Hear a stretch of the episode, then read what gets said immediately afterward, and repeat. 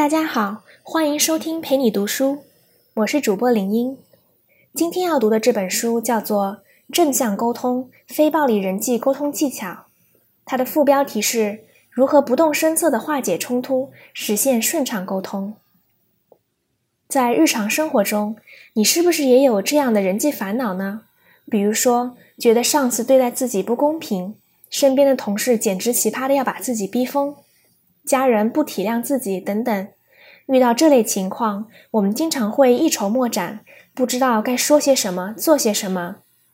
有时我们甚至会说出一些未经考虑的话，向对方发火，让事情变得更加糟糕。面对这些烦心事，我们大多数人缺乏积极面对的态度和正确沟通的方法。这本书的作者芭芭拉·派翠特。在他的书中，向我们介绍了正向沟通这一人际交往的技巧。掌握了它，就可以让你更从容的面对这类困扰，从此改善你的生活。你不会再表现得像一个胆小鬼一样，也不会让别人觉得你凶神恶煞。在生活中无意间习得的不良习惯，也不会再左右你。以前那些你觉得不容易对付的人和事，将来都能够直接而自信的处理。你的人生也会变得更加美好。你的职业生涯也会焕然一新。作者芭芭拉·派翠特是一位美国杰出的商业沟通培训师、人际沟通导师。他有着二十余年的商务人际沟通培训经验和扎实的理论基础。他在全世界各地举办了两千多个研讨会。在多年的实践中，他运用了自己独创的正向沟通技巧，帮助了无数人解决了困扰多年的人际交往难题。也帮助他们构建了更为和谐、亲密的人际关系。接下来，我们来具体讲一讲身边常见的人际冲突和芭芭拉独有的 WAC 模式解决办法。在我们的生活和工作中，冲突无处不在。这本书里，芭芭拉把冲突分为大冲突和小冲突两类。大冲突是指那些全球性和社会性的冲突，例如战争、紧张的种族关系。犯罪、恐怖活动和政治家之间的互相攻击。这本书里讲的是如何应对那些小冲突，就是那些我们每天都会碰上的日常活动中的冲突。讲的是我们如何积极正向的过日子，与人打交道。冲突的对方可能是你的亲人、同事、上司或是朋友，他们可能不尊重你的私人空间，不讲信用，或是喋喋不休的抱怨。对你提的意见从来不当回事，或者他们自己的个人性格习惯让我们觉得反感，我们常常会忽视这些行为，对他们置之不理，或者做出过激的反应。举一个书中的例子，一个在金融行业工作的经理表示，他有一个同行朋友经常给他打电话，向他吹嘘自己新达成的交易，他的朋友一直眉飞色舞的说个不停，一打就是一个小时。虽然那位经理也很为他的朋友高兴，但是却不想再聊下去了，因为实在太浪费时间了。但是又怕直接拒绝伤害了两个人的感情，所以只能每次他朋友再打来电话时，假装他太忙没有接到电话。再举个例子，有一对父母对于他们儿子的不良行为，从来不跟他当面交流。他们的儿子抽烟、旷课，跟着当地的小混混在外游荡。他们对自己说。孩子正处在叛逆期，将来就会好的。可是这只是他们回避问题、不知道如何向儿子沟通的做法，而通常这些问题只会随着时间的推移而变得越来越糟糕。这些都是消极负面的沟通方式，但是也有人一向有勇气直面冲突，用很直接的方式表达，但是沟通的方式却不太合适。比如说，书里举了一个例子：玛丽参加了一个成人教育班。本来他对坐在身边的同桌还挺欣赏的，可是后来玛丽发现他每天上课就开始嚼口香糖，一直嚼到一天的课结束。最后，玛丽忍不住脱口而出说道：“你不知道你嚼东西的声音吧唧吧唧的很难听吗？”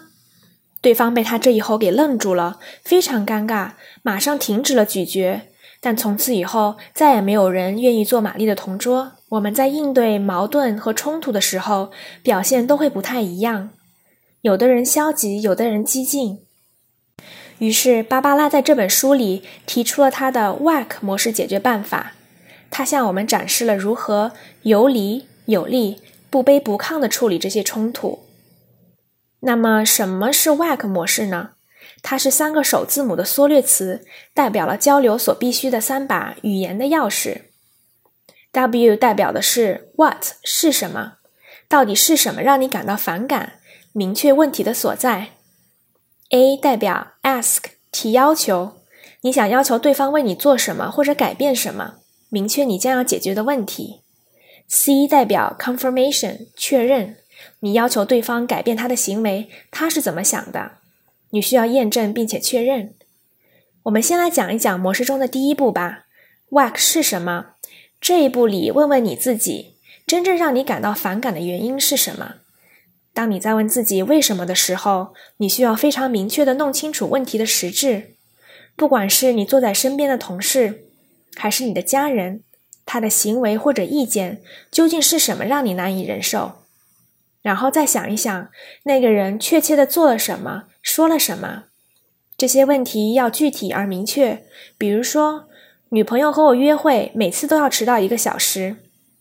但是也不要给对方贴标签，比如说他真的太自私了，或者说他从来不替别人着想。最后，我们要考虑这个人的行为是不是已经对你造成了困扰。你需要明确这个人对你造成的影响。书里举了一个例子：每年过年的家庭聚会都是你在出钱出力。而哥哥一家却从来没有主动承担过责任。下面我们来听听两种不同的说法的区别。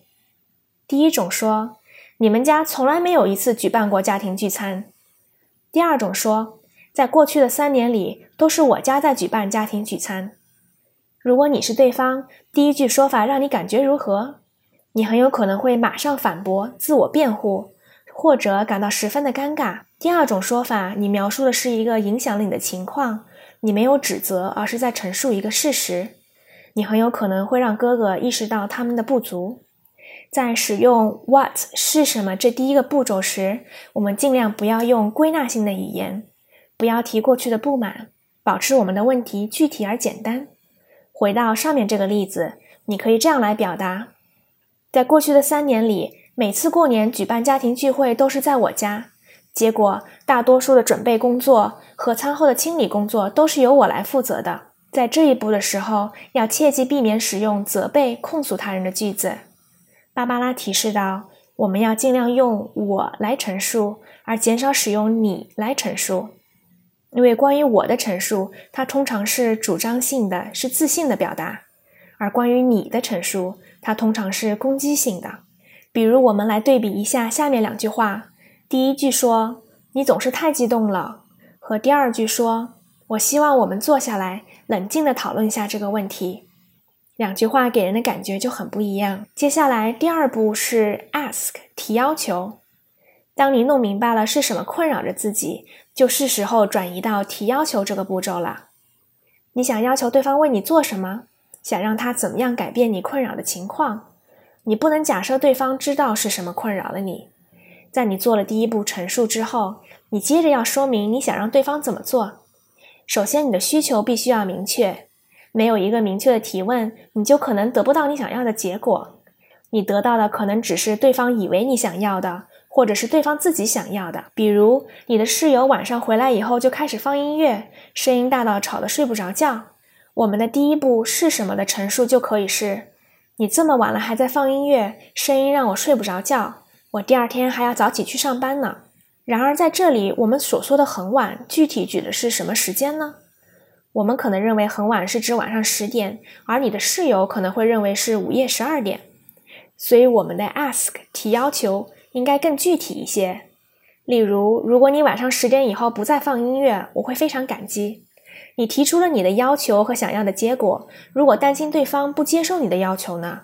那么我们就可以在提出要求的同时，表明自己的立场。不要切记，只有在你准备将沟通进行到底之后，才能显示出你的立场，否则不如不要。比如在刚才的例子里，假如我们一而再、再而三的要求室友不要在晚上大声的播放音乐了，那么我们现在就可以说：如果你不在晚上十点以后放音乐，我会非常感激。如果你无法做到这一点，那么很抱歉，我得请你搬出去住了。要记住，我们在提要求的时候，它必须是对方能够做到的，或者可以答应你的。比如，你要求你的同事准时来参加会议，可是如果他已经被要求去参加另一个会议，而那个会议的结束时间刚好是你会议开始的时间，那么他就很有可能无法准时参加。WAC 模型的最后一步是 confirmation 确认，与对方核实。做到这一步其实非常的容易。但是这最后这一步也非常的重要，因为你只是沟通中的其中一方，一个有效的沟通是需要双方的交流。现在我们已经用一个清楚直接的方式向对方表达了什么困扰着我们，需要对方怎么做。现在我们需要和对方进一步的交流，就是与对方核实。这一步常常是一个要求对方做出回应的步骤，对方已经听到了我们的意愿和诉求。接下来，我们需要听到对方的想法和观点。这一步让我们能够得到对方的回应，而且说不定对方有更好的解决办法呢。我们可以说：“你觉得怎么样？”或者“对于这整件事情，我们双方都清楚了吗？”或者只是简单的确认：“你听明白了吗？”这就是 WAC 模型的三步骤啦。不论是在工作场合还是在家中，我们都可以灵活的运用 WAC 模式。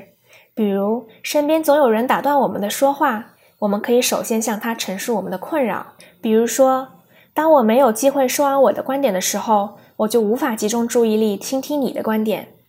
你也应该已经注意到了，在我没有说完之前，你打断我，我就无法顺畅的和你沟通。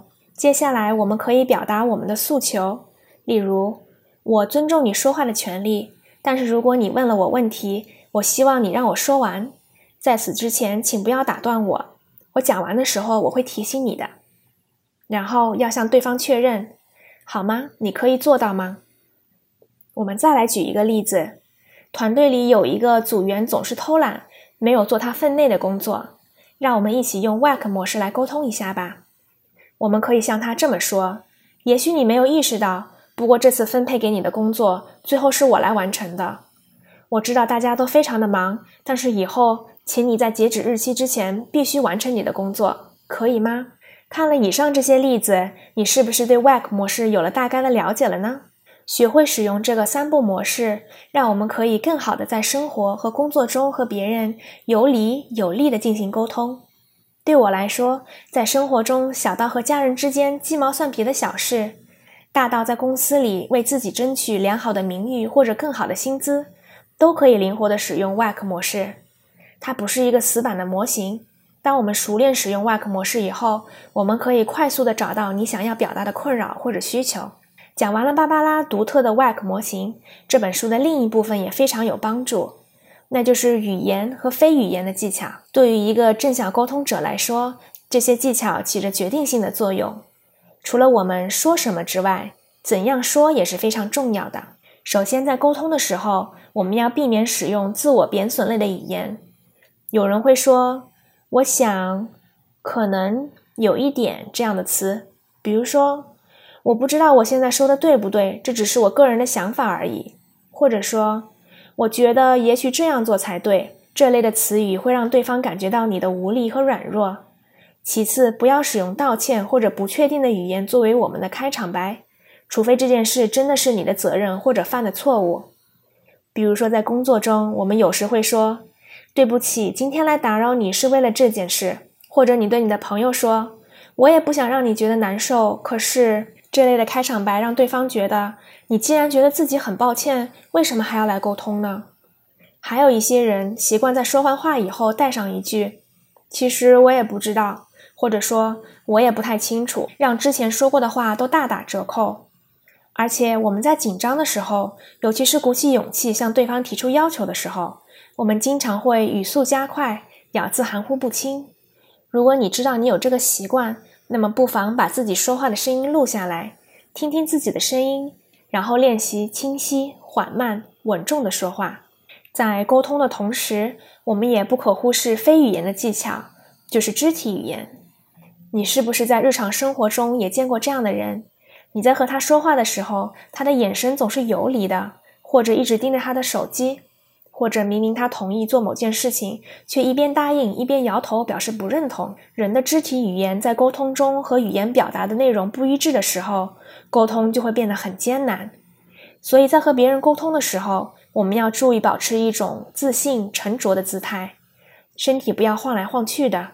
我们的手势也要保持和语言一致，不要用手指指着对方，也不要一直摆弄手指。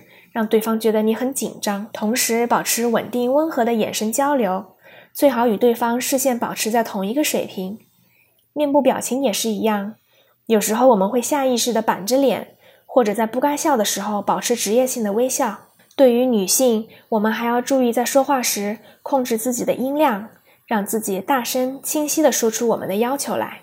书讲到这里，芭芭拉已经告诉了我们 WAC 模式的沟通方式和各种语言和非语言的技巧。现在我们可以正式开始使用 WAC 来解决身边的困扰了。但是，仅仅是因为我们这样做了，有时并不代表对方一定会照做。哪怕我们表现的有理有利，也并不代表对方一定会友好的回答。所以，当对方答应我们的要求或建议时，请务必一定要感谢他们的理解。当对方不接受我们的要求时，可能是对方有什么我们不知道的情况，或者有别的建议我们没有考虑到。当我们不能得到自己想要的确切结果时，欢迎和对方沟通，找出一个双方都能够接受的解决方案。芭芭拉的《正向沟通：非暴力人际沟通技巧》这本书可谓是干货满满。我们在书里不仅学到了三步骤的 WAC 模式是什么，提要求，向对方确认。还学习到了在沟通中需要注意的语言和非语言的技巧。希望这本书的内容能够更好的帮助你面对生活、工作和学习中的冲突和困扰，更好的去与他人沟通，建立融洽的关系。今天的这本书就读到这里，感谢关注，陪你读书，我是主播林英，我们下期再见。